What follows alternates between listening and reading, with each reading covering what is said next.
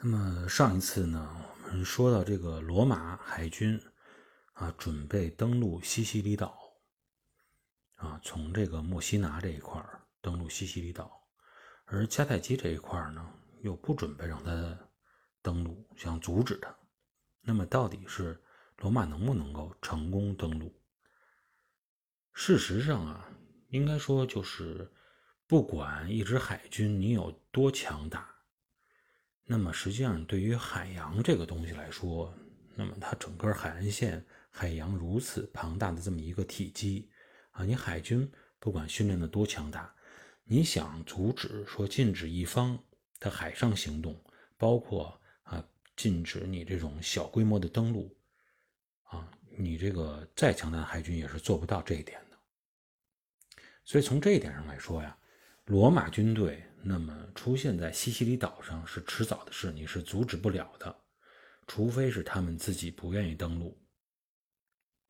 但问题的关键就是说呢，罗马军队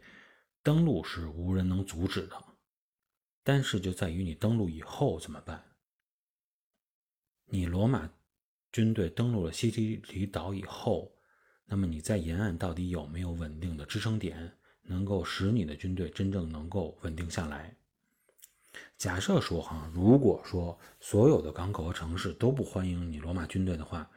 那么你就算你罗马军团再强大，能够登陆成功，很快你也会陷入到危险的境地。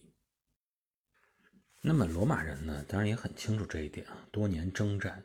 对战争都很有经验了。所以呢，他们登陆以后，墨西拿城就成为他们首个要攻击的目标。呃，攻击墨西拿城这个战争呢，这个战事应该说没有什么可说的，就是没费太大周折就攻取成功了。嗯，那么这倒并不是说罗马军队那么在围城中有多少强势哈，然后这个多能打。事实上啊，应该说如果一座城市坚决要抵抗的话，那么因为它有城墙的保护和这个军民一心的这种。啊，抗争的意愿的话，应该说少则数月，多则数年，甚至于数十年，你去进行围城战，而没法去攻陷这个城市的可能性也是很大的。类似这种遭遇呢，也不历史上也不是没有过。之前包括亚历山大在推罗城下就已经感受过啊，一个城市不愿意放弃，将是什么样的力量。那么，罗马军团最终能够迅速拿下这个墨西拿的原因，主要还是在于墨西拿本身的抵抗，并不是那么坚决。呃，一方面呢，就是迦太基的守军对于罗马这个登陆的心理准备确实不足，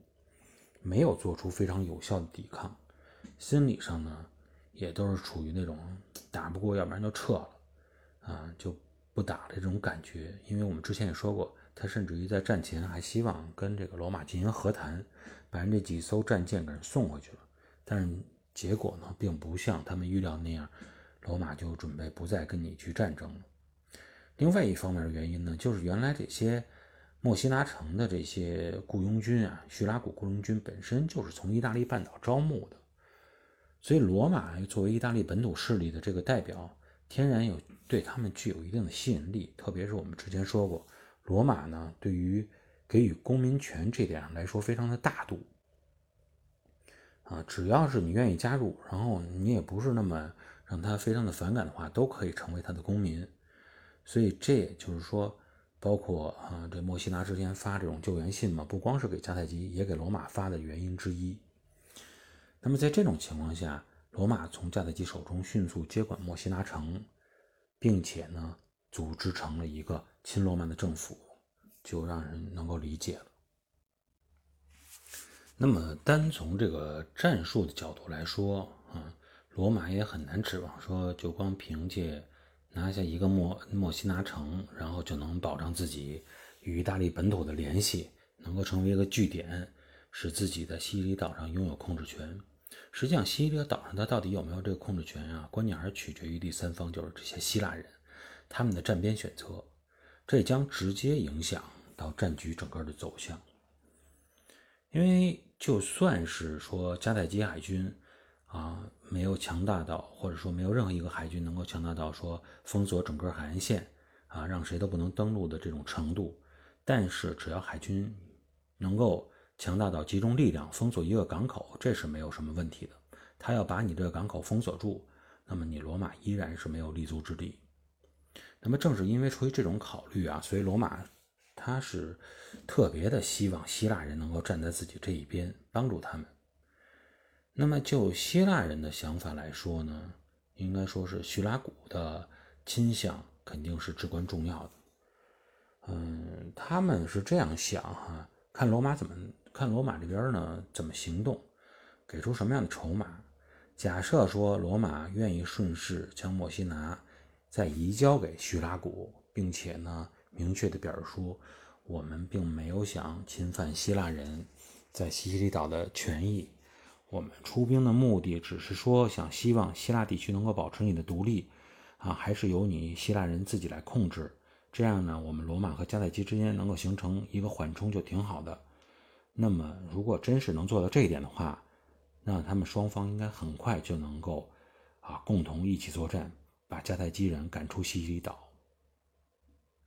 但问题是呢，你这个想得好，人家未必按你这个方式来做。那么，罗马如此兴师动众地进行了这么第一次的海外作战，直接的利益还是我们之前说的西西里岛上边肥沃的土地、肥沃的火山土，能够成为他们的大粮仓。如果像希腊人想象这这样说，我只是打一把，然后再让你继续保持你的位置，我就退出了，做这种国际主义战士，却没有直接收益的话。他回了国以后也没法向国民交代，所以呢，因为这种考虑，罗马并没有像希腊人或者叙拉古那样的所愿，啊，真正的退出去，而是只是呢，这个简单的承认了一下，墨西拿你确实啊拥有你的独立地位，但是我不走，啊，我继续留在这儿，没关系，咱俩结盟算了，啊，以这种方式继续与墨西拿。在一个地方共同的存在。那么，在墨西拿的这些叙拉古人呢，对这这件事情肯定是感觉十分的不爽。但是罗马人呢，心里也很清楚，他们在整个的战略层面上啊，比迦太基人肯定更有机会跟希腊人结盟。毕竟说呢，是属于两个民族在西西里岛上的争斗，那么已经持续了大概三百多年了。即使说对罗马这种外来的势力本身是确实心有不安啊，觉得有一些戒心，但是希腊人也很难去倒向迦太基那一边。那么正是在这种心态的作用下呢，那么作为西西西西里希腊城邦的核心叙拉古，最后还是说虽然心有不甘，但还是与罗马人签订了盟约。但是应该说啊，就是罗马人与希腊人这个结盟啊，并不是完全我们想象中的那种结盟的方式，就是共同并肩作战啊，这个摒弃前嫌，一起来面对共同的敌人。希腊人啊，他这个做法呀，其实一直都是我们能够想象出来的，就是他不直接承诺参战，也就是说，希腊人实际上是存在一种，嗯，确实有点偏罗马，但还是一种。中立的态度，他想处于这种迦太基与罗马之间。就他们现在这个处境来看啊，确实有点难堪。那么，对于像希腊人的这种特点来说，也是他们最好的，大家可以想象到的选择，就是最起码可以保存实力，等待机会的来临，或者看最终应该偏向哪一边对自己更有利，依然是这种，嗯，类似于这种商人的想法更多一些。那么，至于罗马呢？有了希腊人的保证，他们的补给线也就不会再像想象中那么脆弱和这种，呃，这种不堪一击了哈。因为他们这样有了保证以后，他们的补给线就能够供应得上了。实际上啊，呃，就是只要尊重规则，或者说尊重商业规则，罗马所面对的这个补给线这个问题啊，也不一定非要自己来运送。补给品，因为呢，他们这个盟加盟方吧，他们的盟友是希腊人，啊，是商人，所以这些希腊人呢是有利可图的，他们很愿意用自己的船只，那些商人用自己船只帮助罗马来进行海上运输。实际上这一点来说呀，也比较有意思，就是说从这件事情来说，我们能够体会到，就是海洋国家和大陆文明国家之间的这个区别。从补给线上来看，嗯，在我们这个经常了解的东方的战场上，古代中国战场上，你后勤补给肯定是由这个呃皇帝来调动这种军队来协调完成的。政治家、军事家共同协调来完成的，而在西方啊，它就不一样了。每一次战争的背后，往往都是一种什么？出现了一支隐隐约约的主动来承担补给任务的这种商人啊，由这些商人来跟随着战争一起来运作。他们呢，甚至还会出现什么样的情况？就是主动来贷款。你不是缺钱吗？啊，你这个军队缺钱，政治家缺钱，我来给你贷款，你用我的钱来当你的军费。你怎么还给我呢？就是我来赌，你一定能胜利啊！只要你胜了以后，你要加倍的用你的战利品，不管是金银珠宝也好，不管是土地也好，甚至于战俘也好，你要作为投资的回报来加倍的偿还给我。在西方的战场上啊，战争与商业的紧密结合，也是一种它的特点。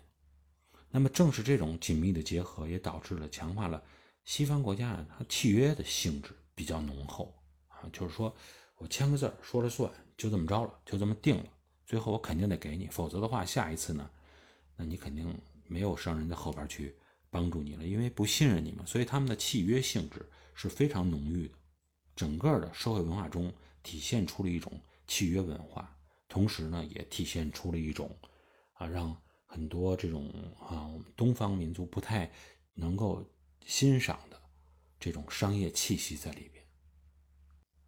那么，不管是说到这块，不管是他的商人气息也好，还是怎么样也好，那么通过与希腊的结盟，至少说，对于罗马来说，最为重要的西西里岛的东海岸，暂时不用罗马来操心了，已经稳定下来了。接下来呢，怎么走就要看罗马人自己的了，希腊人是帮不上忙了。那么，如果说不考虑海上博弈的话，呃，罗马人的优势确实是非常明显的，但是呢，即使他的军团实力非常强，你要想在短时间内能够把迦太基人赶出这么庞大的西西里岛，对于他们来说也是不可能短时间内能够完成的任务。西西里岛啊，有它的特点，多山，像这种地形呢，你很难去大规模的去打击敌人。同时，那些本身经营了上百年的城市，对于罗马统一西西里岛也存也是。属于一种比较大的障碍。那么，因为罗马军团确实非常强势，迦太基人呢就体现出了他们精明的一面，就是他不去跟罗马人进行决战，他不像波斯人那样说动不动就说我跟你来一个陆地决战，最后呢就是以失败告终，他们不干这个傻事儿。那么这样呢，也就使得罗马人。这个军团只能是在交通线，或者说一些城市上进行一些小规模的战斗，或者说呢，采取一些小的围城战的方式，来逐步的去击垮迦太基人。那么，罗马军团在西西里岛上进行的，呃，最大的一场战役是在公元前的二百六十二年，这场战役发生在西西里岛的南岸的一个城市。叫阿克拉加斯，那么所进行的呢是一场围城战，攻打这座啊原先由希腊人建立的城市，啊建立的也是非常牢固的这种城市，最后消耗了罗马人多长时间？长达半年之久，六个月的时间。那么以这种伯罗奔尼撒战争我们了解到的历史情况，我们可以回顾来看。那么如果说迦太基人，的这些沿海城市，啊，又采取一种什么样的方式呢？就是很熟悉的那种，通过海上与这种母邦保持沟通，然后呢，不断的运送补给，啊，打不赢我就把人都撤出来撤，等你呢不注意的时候，我再把它夺回来，逐步的对你进行瓦解和消耗的时候，那么应该说，罗马人要想尽数拔除这些据点，需要极大的耐心，并且呢需要耗费啊极大的这种体力。它更大的问题是在于什么？就是西西里岛并不是真正与意大利半岛接壤的。我们不是说了吗？它不是还有一个三公里的海岸线啊？这个海峡在中间，所以迦太基人本身海军有它的优势。那么正时刻这种海军的优势，它随时可以时刻威胁你这种海上的运输线、补给线。也就是说呢，罗马心里很清楚，他如果要是不去忽视。海权对海权的控制的话，他们可能要想把迦太基人真正赶出去，取得西西里岛的胜利，啊，依然是一种奢望和幻想。那么，罗马军团究竟在海上又是与迦太基如何来进行战斗的？我们在下期节目中与大家进行来讨论。好，这期节目就到这里，感谢各位的收听，下期节目我们再见。